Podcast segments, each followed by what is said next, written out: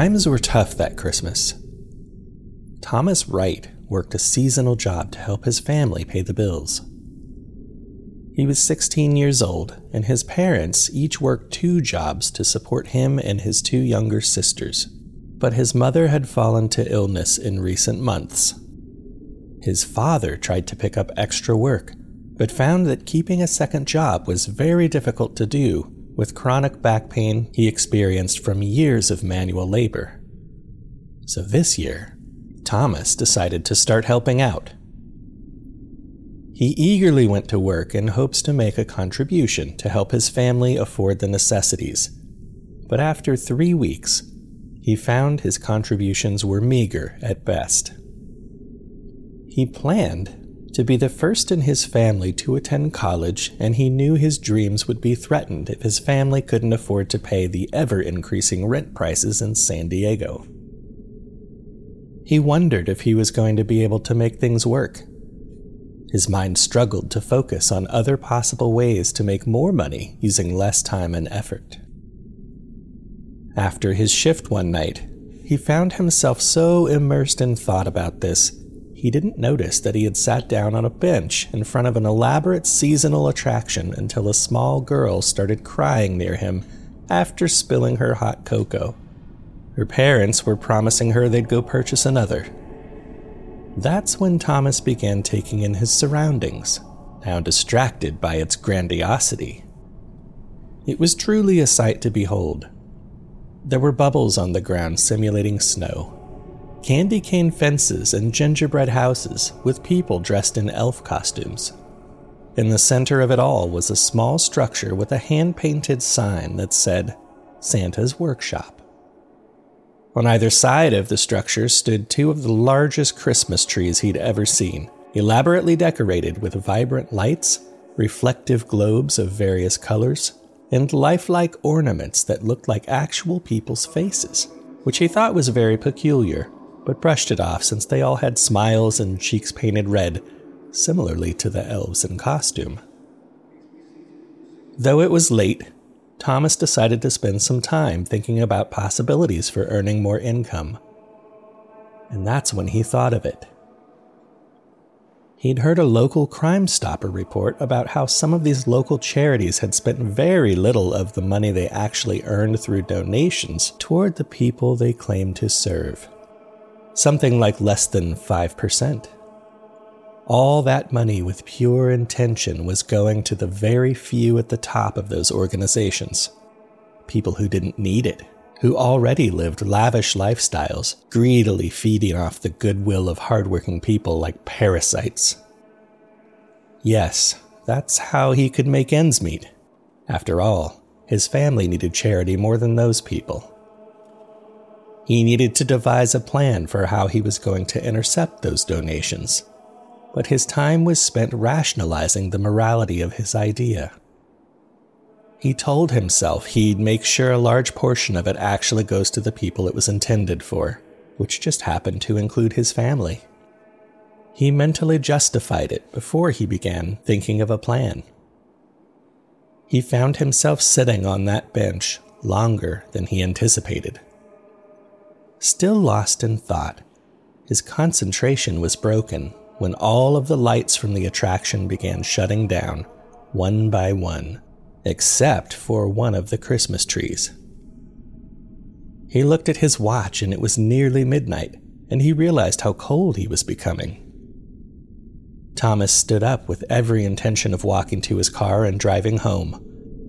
But movement caught his eye just beyond the Christmas tree with the lights on two separate lights, about four feet off the ground, and slightly dimmer than the lights on the tree, yet separated from the rest of them by considerable distance, reflected green and red and gold. It wasn't the colors that made them stand out, though. It was the odd pattern of horizontal swaying back and forth that drew his attention. But they would frequently blink off and blink on again, which ultimately led to the realization that they weren't actually lights. They were reflections of the lights on the tree from a pair of eyes in the darkness, staring at him. When Thomas realized this, He saw even more faint reflections below them, as if whoever was standing in the shadows had smiled, and teeth reflected the nearby lights as well. Shivers went up Thomas's spine, and he looked around to find no other person in sight. It's as if he was entranced somehow, so deep in thought that he hadn't realized everyone around him had gone, except the person staring at him from the dark. When Thomas turned his gaze back to that person, the eyes were gone, which made him more uncomfortable. The final remaining lights from the Christmas trees were shut off, and Thomas found himself in darkness. He turned to walk toward the parking lot, and to his astonishment, a small person was perched on the armrest of the bench he had been sitting on. He had pointed ears and a long, thin, bleach white beard that he was twirling in his fingers. A smile adorned his face as he sat staring at Thomas. Still overcome with surprise, Thomas asked the small person, How the hell did you get here without making a noise? They replied, Christmas magic, of course. Something tells me you're troubled. Thomas took a step back, hesitant to interact with the thing. Who are you? he asked. It stood up on the armrest of the bench as Thomas stepped away. You can call me Kane, it replied. Thomas took a moment to take in some details. It was wearing what looked like durable work clothes with a few holes in it, and its hands were calloused. The thing was covered in hair and never seemed to stop smiling. So, uh, do you work here? I mean, with all the decorations and lights and all? Thomas asked. Kane replied, You could say I contribute to it, but that's not why I'm here. In a blur, the thing went from standing on the armrest of the bench to behind Thomas's right shoulder, suspended in the air, to whisper. I'm so glad you stayed for a while. I have a proposition for you, Thomas. Thomas jumped and turned around to face Kane. How the hell are you moving so fast? Thomas exclaimed. Kane said, I told you, Christmas magic. For all of the mockeries of elves, fictitious characters, and magical beings everyone seems to enjoy every year around this time, why does it amaze people so much when the notion of real magic comes into question? Thomas said, I guess I see your point. What's this about a proposition? Yes, said Kane. I noticed you seem a little glum. Perhaps financial troubles have you down? How did you know that? Thomas replied. Were you watching me this whole time? Kane said, Not necessarily. I just happen to know many things. Things that normal people don't know. I know your intentions, and I agree with you. The rich often take advantage of the poor in so many ways, and they always seem to get away with it. My proposition has two options, but you'll need to choose. Thomas said, Choose? What do you mean? Well, the universe doesn't allow me to go everywhere I'd like to go, so I need your help to acquire something for me. You'll be rewarded handsomely for your time and effort, of course. Thomas was apprehensive, but asked, How much are we talking about? For the reward, I mean. Kane's eyes became narrow and his smile widened. He said, Oh, let's just say you won't need to worry about finances any longer if you do this for me. In his heart, Thomas knew this was too good to be true, but he also considered the timing of this offer and perhaps fate, or karma, or luck just happened to be on his side for once. And he did not have the strength nor the knowledge to resist such an offer. What do you need me to get? Thomas asked. Kane explained. It's simple, really. I need two things, but you only need to retrieve one for me. But don't worry, they're both nearby. Thomas said. You mean right now? Oh, yes, Kane replied. It must be now, while the opportunity still remains. Walk away, and the opportunity will be gone forever. Thomas looked at his watch, which said 20 past midnight. Uh, okay. I'll do it.